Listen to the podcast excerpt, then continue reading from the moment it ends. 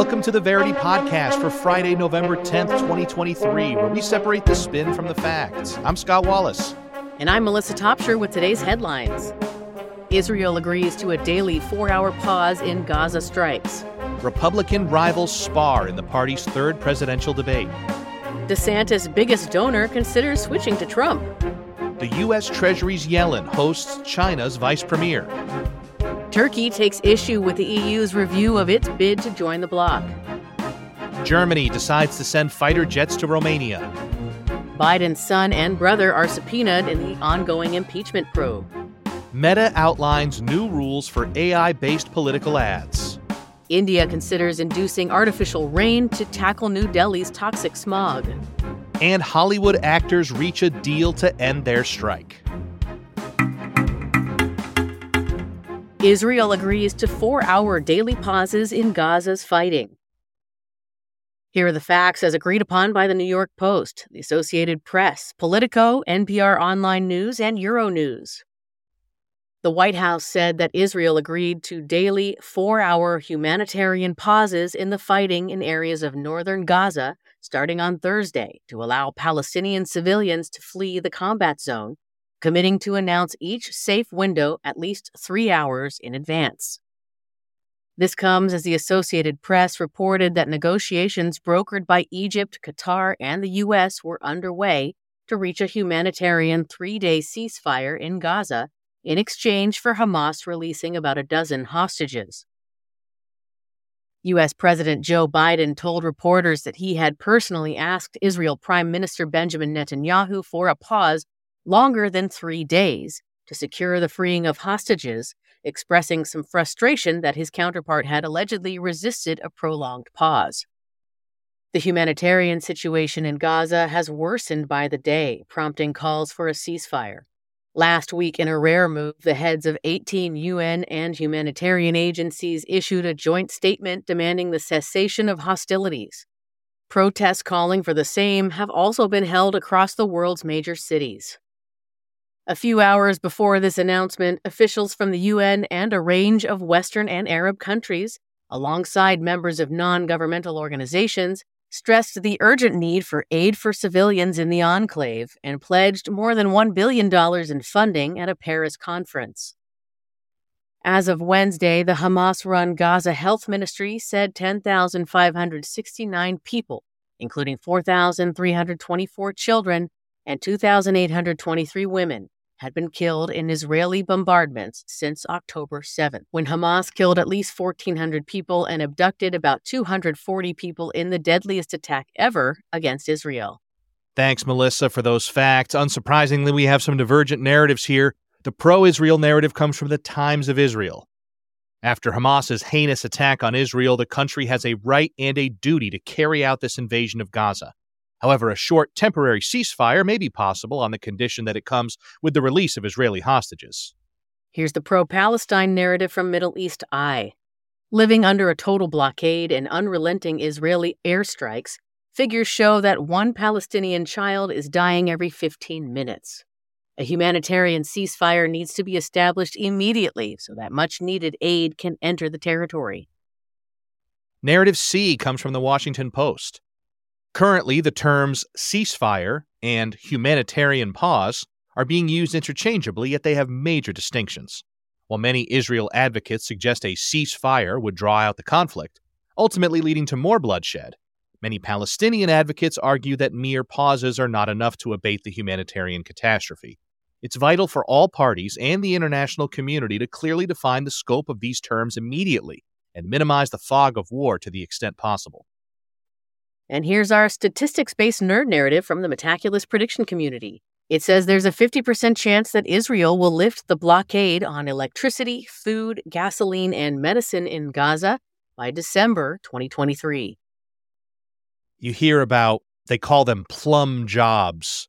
Okay, Melissa, you're the security guard at this parking garage that shut down 20 years ago, but you just keep getting checks. There's not really a job.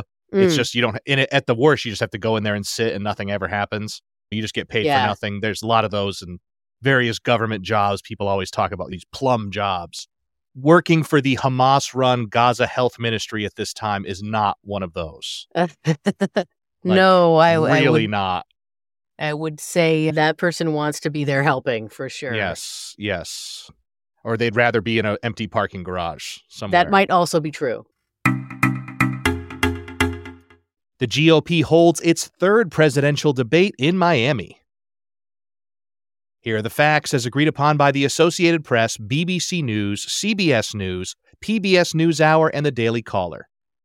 Five candidates for the 2024 Republican presidential nomination took part in the party's third debate in Miami on Wednesday evening, with former president and GOP frontrunner Donald Trump skipping the debate to hold his own rally. Candidates required 70,000 individual campaign donors and at least 4% support in two national polls, or 4% in one national poll, along with two polls out of New Hampshire, Nevada, and South Carolina, to be eligible for the debate. Seven candidates appeared at the last debate, with former VP Mike Pence exiting the race and North Dakota Governor Doug Burgum failing to qualify. The debate saw Florida Governor Ron DeSantis, former UN Ambassador Nikki Haley, businessman Vivek Ramaswamy, former New Jersey Governor Chris Christie, and Senator Tim Scott of South Carolina take the stage. The candidates were asked as to why voters should consider each individual as an alternative to Trump. During the debate, Trump held a campaign rally in Hialeah, Florida, drawing strong support from the state's Hispanic community. While DeSantis claimed that the former president owed it to voters to be on this stage and explain why he should get another chance, Haley described Trump as getting weak in the knees. All candidates voiced their support for Israel following the October 2nd Hamas attack while sharing differing views on abortion. Haley said that she did not judge anyone for being pro choice, while DeSantis claimed the anti abortion movement had been flat footed in mobilization. Ramaswamy delivered some of the night's most memorable sound bites when he referred to DeSantis and Haley as, quote, Dick Cheney in three inch heels for their interventionist foreign policy positions. Meanwhile, Haley described Ramaswamy as, quote, scum, after he claimed that Haley's daughter used TikTok despite the ambassador criticizing the app as Chinese spyware. The latest CBS poll among likely Republican primary voters placed Trump with a 43% lead over Ron DeSantis, sitting as the party's first choice candidate for 61% of respondents, while DeSantis second with 19, Haley at 9, Ramaswamy at 5%, Scott at 4%, and Christie at 2%. Okay, thank you, Scott. We have many opposing political narratives on this story, starting with the Republican narrative from Fox News.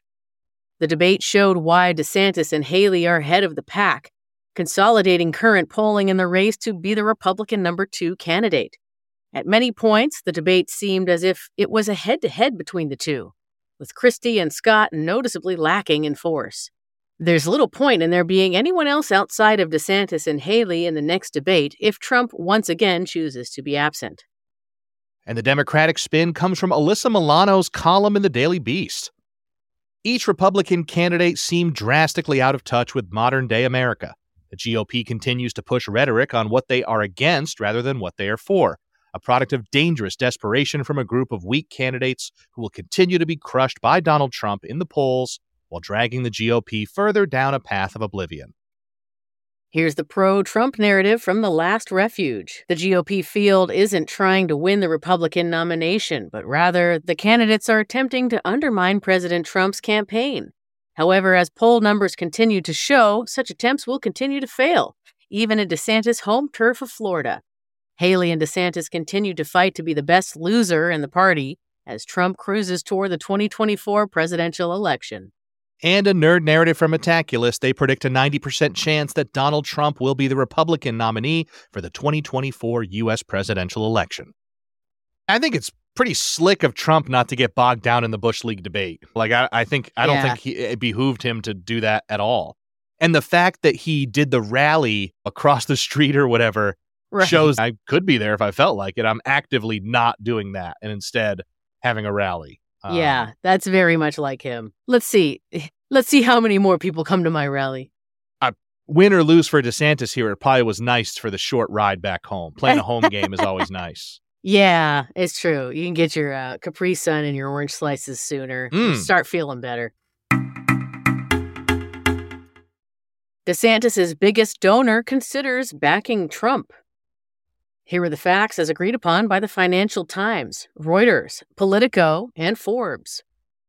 Florida Governor Ron DeSantis' biggest donor, Robert Bigelow, is reportedly considering switching his support to former President Donald Trump, alleging the conservative governor has been running a weak campaign. Though the Nevada hotel entrepreneur insisted he was pro Trump, he said he would remain on the sidelines and only financially back Trump once he was sure the Republican hopeful isn't headed to prison.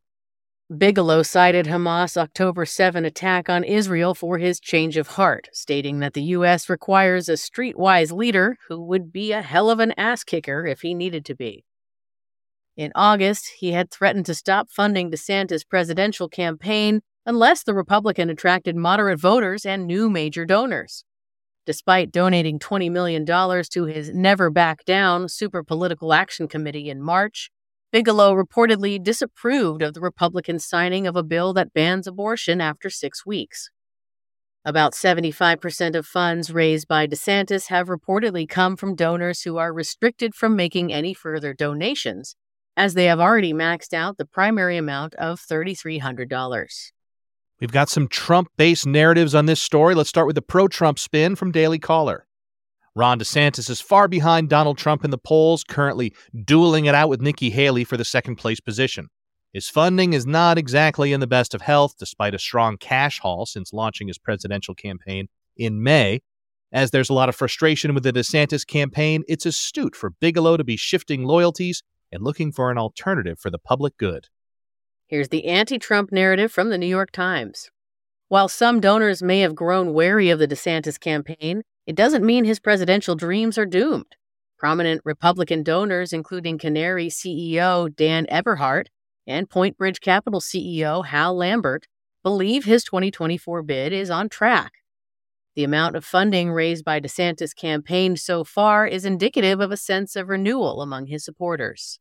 And Metaculus brings us another nerd narrative predicting a 2% chance that on January 1st, 2024, prediction markets will say Ron DeSantis is the most likely Republican nominee for president in 2024. Robert Bigelow, male gigolo. That's right. The first Deuce Bigalow movie is is still like pretty good, cute, stupid Yeah. movie. The Yeah. second Deuce Bigalow, even when it, I remember I saw it. I think I'm not sure if I saw it in the theaters or if I saw it soon after it came out, but it was like this isn't this is bad. It's really bad. I wouldn't be surprised if the creative team behind Deuce Bigalow one didn't actually have anything to do with Deuce Bigalow two. I would hope not. You know, not- yeah, didn't they want to like, sully themselves. They had- "There's had- everything has been written about Deuce Bigalow that can't possibly right. be." We wrang that dish rag out as much as we could. in- we don't want to do it again. Yeah. they had Yeah, they have a little something called integrity. The Yes. creative team behind Deuce Bigalow one. Oh yeah, you know it. U.S. Treasury's Yellen and Chinese Vice Premier He set to meet. Here are the facts as agreed upon by Reuters, The Independent, CNA, the Associated Press, and CNBC. U.S. Treasury Secretary Janet Yellen is set to host Chinese Vice Premier He Lifeng on Thursday for two days of meetings in San Francisco ahead of the Asia Pacific Economic Cooperation, or APEC, summit. The U.S. Department of the Treasury announced on Monday that the meeting will focus on intensive diplomacy. Writing an op ed for the Washington Post the same day, Yellen claimed that both China and the U.S. had an obligation to establish resilient lines of open communication in order to prevent disagreements spiraling into conflict. The meeting is the first since the Treasury Department and China's Ministry of Finance created two shared economic working groups in September. The APEC summit, also in San Francisco, is set to see U.S. President Joe Biden and Chinese President Xi Jinping meet for the first time in almost a year. Yellen has also commented that her meeting with He was to focus on specific, high priority economic topics where tangible progress could be made. Yellen has also affirmed that the meeting was not intended to revive the Obama administration's U.S. China strategic and economic dialogue. Yellen last visited China in July, where she claimed that the world was big enough for both China and the U.S. to mutually prosper. In August this year, Biden signed an executive order prohibiting certain technology investments in China, while in 2022, the exportation of advanced computer chips was also blocked. This week, he was appointed as head of the Central Financial Commission, party chief of the Central Financial Work Commission, as well as director of the Central Finance and Economic Affairs Commission. Those were the facts, and we'll start the round of spins with a pro China narrative from China Daily. Having previously met in July, further talks between He and Yellen highlight an attempt to reestablish U.S. Chinese relations. While a great deal will need to be done to clear the air, with questions remaining over Taiwan, while trade spats look set to continue despite the U.S. dependency on Chinese products. China has consistently stressed to the U.S. that the two are on the same side and any further confrontation will only jeopardize the future of both countries. And the anti China narrative from Voice of America. This meeting takes place at a time when China is struggling economically, affected by the failed appearance of a hoped post pandemic boom and a real estate crisis. While China claims that the U.S. continues to attempt to stifle Beijing's economic growth, the U.S. has maintained that its focus is on national security with the dollar value of total trade in goods reaching a near record level in recent years, the U.S. sits in a good position for economic talks with China. We have another nerd narrative from Metaculus. This one says there's a 17% chance of a U.S. China war before 2035. Turkey slams the EU's review of its membership bid. Here are the facts as agreed upon by Al Jazeera, Reuters, and Voice of America. In response to the EU's annual report on Turkey's bid to join the bloc, in which it accused Ankara of serious backsliding on democratic standards, the rule of law, human rights, and judicial independence, Turkey's Minister of Foreign Affairs called the assessment unjust and biased. Turkey, whose membership bid has been frozen for years since talks began in 2005, further argued that the assessment highlighted the insincerity of EU's approach clear double standard. It added that the fundamental rights issues were contentious even among EU member states. The transactional relationship between Ankara and the EU, which some member states believe makes accession impossible, deepened in 2016 after the EU gave Turkey billions of euros in exchange for Ankara's help in stopping migrants from entering Europe. Many believe hopes for accession died in 2009 after Germany and France said Turkey should not join and even more so after the UK, a longtime friend of Ankara, left the bloc. This comes as the relationship has become increasingly strained over immigration and, more recently, Turkey's criticism of Israel and the West over the Israel Hamas war and humanitarian issues in Gaza. The EU's final report is due before its next summit gathering of member leaders in December, though experts and EU officials say not to expect much improvement in ties.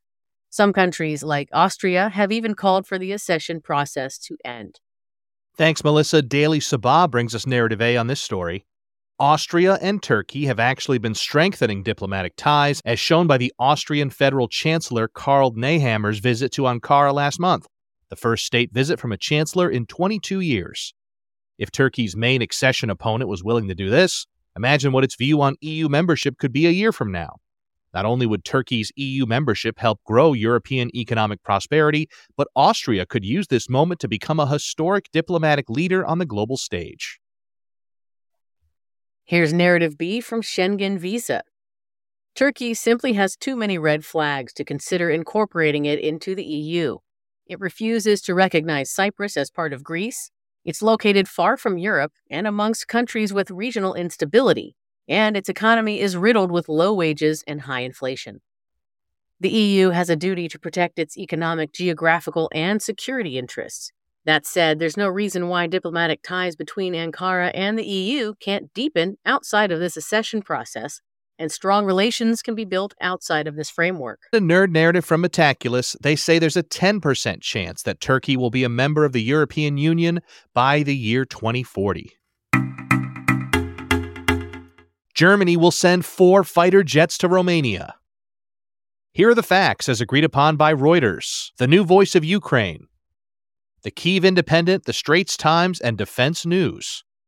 Germany plans to deploy four Eurofighter jets to Romania at the end of the month to support NATO's air policing mission, an anonymous source told Reuters. The move comes weeks after Russia attacked Ukrainian Danube River ports, which are just hundreds of feet away from the Romanian border. NATO has ramped up security efforts since the attacks, with Romanian Defense Minister Anhel Tilvar announcing that an investigation found Russian drone debris on Romanian soil. In addition to the jets, beginning on Thursday, Berlin will send its first wave of up to 80 soldiers to a military base near the Romanian city of Constanta. There's no sign that Russia's strikes near the border, which NATO chief Jens Stoltenberg called destabilizing, were aimed at Romania or any other NATO member country. Earlier this week, the Netherlands stationed five fighter jets in Romania to train Ukrainian pilots as other NATO countries ramp up their continued support of Ukraine. The U.S. also began training Ukrainian military pilots to fly the F 16 last month. NATO presence in Romania has ramped up significantly since Russia's invasion of Ukraine, including the stationing of French led troops. Meanwhile, Bucharest has tightened its security with bomb shelters, air raid warnings, and anti drone systems on its Ukraine border. We'll start with a pro establishment narrative from NATO. Mm-hmm. While international fatigue may be setting in as Ukraine's fight against Russia's invasion drags on, Germany is standing firm in its support of NATO and Ukraine. Russia is trying to wear down Ukraine and the West, but Putin will not be able to outlast the fervent support of the alliance. And responsible statecraft brings us an establishment critical narrative. NATO and the U.S. ignored Russia's security concerns by breaking its promise not to expand eastward and then pretended this played no role in the current conflict. NATO countries have also been sending billions of dollars over the last two years to fight a proxy war on Russia's doorstep, yet alliance leaders call Russia's actions destabilizing. It's clear who the aggressor is in this situation. There's another nerd narrative from Metaculus saying there's a 7% chance that there will be a war between Russia and one or more NATO countries other than the US by 2035. Hunter and James Biden are subpoenaed in a House impeachment inquiry. Here are the facts as agreed upon by BBC News, Reuters, NBC, The Press Democrat, CBS 7 Midland, Texas, and CNN. Mm. The U.S. House Oversight Committee on Wednesday said it subpoenaed President Joe Biden's son Hunter and brother James, as well as business associate Rob Walker, as part of its ongoing impeachment inquiry. The House impeachment inquiry began in September. Members of the Republican majority are looking into accusations that Biden made policy decisions that personally enriched him and his family while he was vice president for President Barack Obama. Representative James Comer, Republican of Kentucky, chairman of the House Oversight Committee, said that the committee has financial documents demonstrating that businesses took part in a scheme to conceal contributions from foreign adversaries. The committee asserts that over about five years, the Biden family and their 20 shell corporations collected more than $24 million from foreign nations. The probe has been dismissed by both the White House and the Biden family's personal lawyers as a political ploy designed to harm Biden's bid for reelection. While Hunter Biden's lawyer, Abbe Lowell, claims there is no basis for the subpoena, he confirmed that the president's son would comply. Hunter Biden's testimony is expected December 13th, while his uncle is set for December 6th, and Walker's for November 29th. Thanks, Melissa. Fox News brings us a Republican narrative. The president has lied to the American people about his family's business dealings, and Republicans have proof. It's important to hear under oath from his family and business partners to get a full picture of how Biden used his political office for financial gain. The Washington Post brings us a Democratic narrative. Republicans have obtained more than 10,000 pages of financial records and conducted numerous interviews, but they haven't tied the president to any of his son's business dealings or found anything the president did wrong. These subpoenas are just a political stunt to try and make it look like something nefarious went on. And a nerd narrative from Metaculus, they predict a 25% chance that Biden will be impeached by the House. Meta outlines new rules for AI based political ads. And here are the facts as agreed upon by The Verge, NBC News, Forbes, The Associated Press, Wall Street Journal, and Washington Post. Meta Platforms, which runs Facebook and Instagram, has asked advertisers to disclose digitally created or altered political ads, including through artificial intelligence. According to the new rules, which will go into effect in 2024 worldwide, Meta would penalize advertisers who fail to disclose ads featuring a person saying or doing things they never said or did, altering footage of an actual event or showing realistic looking people and events. Furthermore, Meta has banned advertisers from using its generative AI software for social issues, electoral, or political ads on Facebook and Instagram. This comes a day after Microsoft revealed that political campaigners could insert digital watermarks into their ads to verify their authenticity and prevent others from digitally altering them without leaving evidence. Meanwhile, the Federal Election Commission is expected to vote on a similar rule requiring political advertisers to disclose the use of AI generated content in political ads ahead of the 2024 presidential election. However, synthesized media has already been used in political ads. While the Republican National Committee used AI to create a 30 second ad envisioning a hypothetical second term for President Biden, critics of Donald Trump have spread fabricated images of him being arrested. Thank you, Scott, for those facts. This round of spins begins with a pro establishment narrative from Northwestern Now. Not only should tech companies be reviewing AI generated images and videos, but governments around the globe should enact laws to prevent this insidious content from polarizing society even more. Until that happens, however, everyone must learn to carefully analyze any content they see online before sharing it widely over the internet. And the Institute for Free Speech brings us the establishment critical narrative.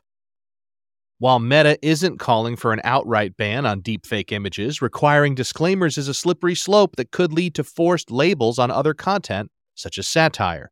Twisting on what people say and doctoring images to fit a narrative is a decades long issue. Just because AI exists doesn't mean we should lose our right to use it as a function of protected speech. And the nerds have a say from Metaculus. This time there's a 50% chance that concern about artificial intelligence will go mainstream in the US by September 2025. Delhi plans cloud seeding to reduce smog. Here are the facts as agreed upon by the Hindustan Times, NDTV, The Independent, and Reuters. On Wednesday, Delhi State Environment Minister Gopal Rai announced that the capital city will consider cloud seeding an attempt to artificially induce rainfall to reduce its toxic air pollution. Cloud seeding occurs when silver iodide or potassium iodide is spread to the cloud system over a location using aircraft. The substance forms nuclei where water droplets form before becoming raindrops and falling to the surface. To be successful, a moisture saturated cloud deck must be present and can produce rainfall in as little as 30 minutes.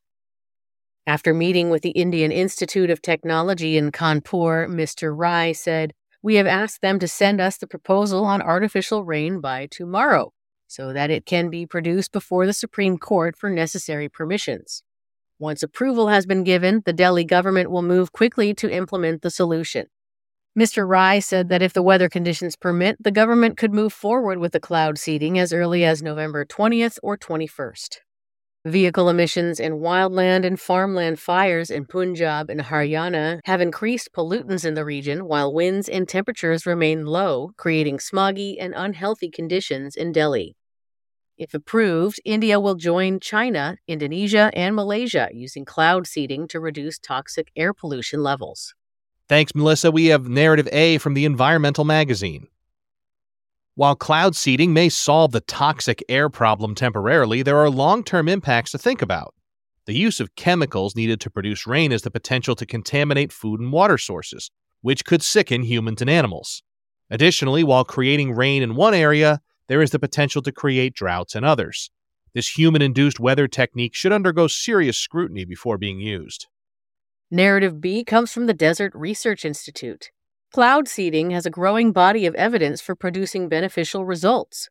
From triggering beneficial rains to bolstering healthy snowpack, the benefits outweigh the costs in many parts of the world. As technology advances, monitoring processes will also improve, with benefits for locations like Delhi and beyond. And a nerd narrative from Metaculus, they say there's a 7% chance that a geoengineering act of Congress will become U.S. federal law by the end of 2024 his cloud seeding thing is, is kind of exciting. I also feel like we're not going to do it right as a as a species. That's how we do. We just yeah. go for it, see what happens, and hope it wasn't the worst thing in the world. But I also feel like a little bit of a trolley problem. I've always thought when I was a little kid, oh, I wish I could have a snow day. I wish I could make a snow day happen. Yeah. But someone's going to get in a car crash in that snowstorm and get hurt. And now you are the one who wished for it. So I've always been careful with my wishes in that way. I feel like Okay. And any I given mean- rainstorm, someone's going to have a crash, right? Like just some is true. person somewhere. And now we caused that. That just seems a little too much for me. Yeah. And I guess you could say someone isn't going to crash because it's not raining somewhere else. I don't know. I just have a Yeah. policy about being careful playing God. That's just a personal policy I have. I, but maybe you feel differently.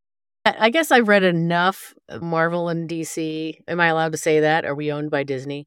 So yeah, yeah. Not yet. Although we are for. I am. I personally am for sale. Um, Yeah, that's been established. But uh, yeah, it's a, uh, I no, I think there's definitely some uh, there's some balance in the universe that that makes a good superhero or supervillain. Yeah. You'd be a good supervillain. Yeah, you could be a good Oh yeah. I, w- superhero, I would be a good supervillain because I would be like tough but fair.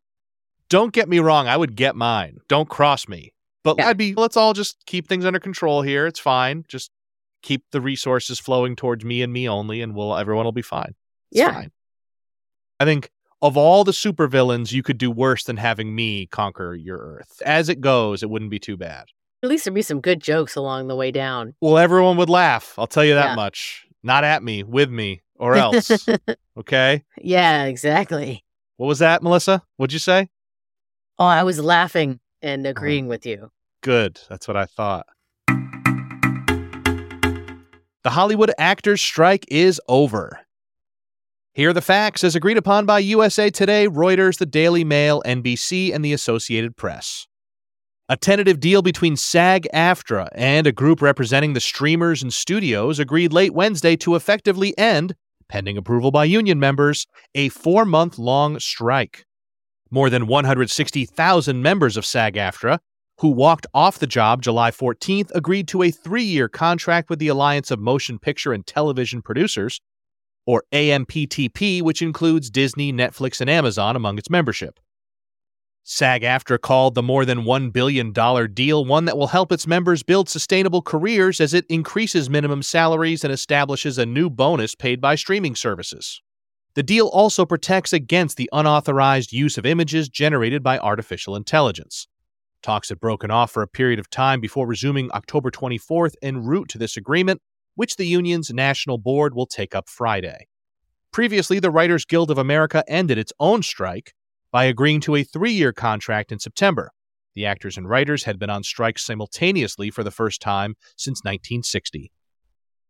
Thank you, Scott. We'll start with a narrative A from Fox News. It's about time the actors got back to work. Actors have adequate pay and leave time already. Instead of railing against AI, the union and its members should be figuring out ways to utilize the technology to their advantage because AI is here to stay. This strike was disruptive and unnecessary and tried to buck the trends of the future.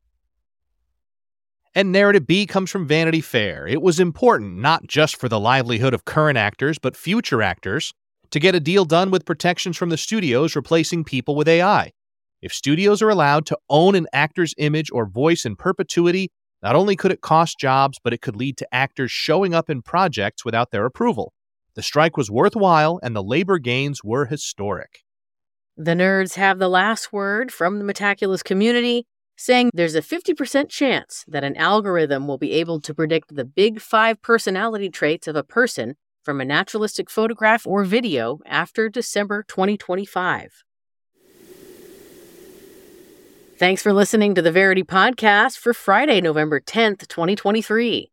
Each day, we use machine learning to read about 5,000 articles from about 100 newspapers and figure out which ones are about the same stories.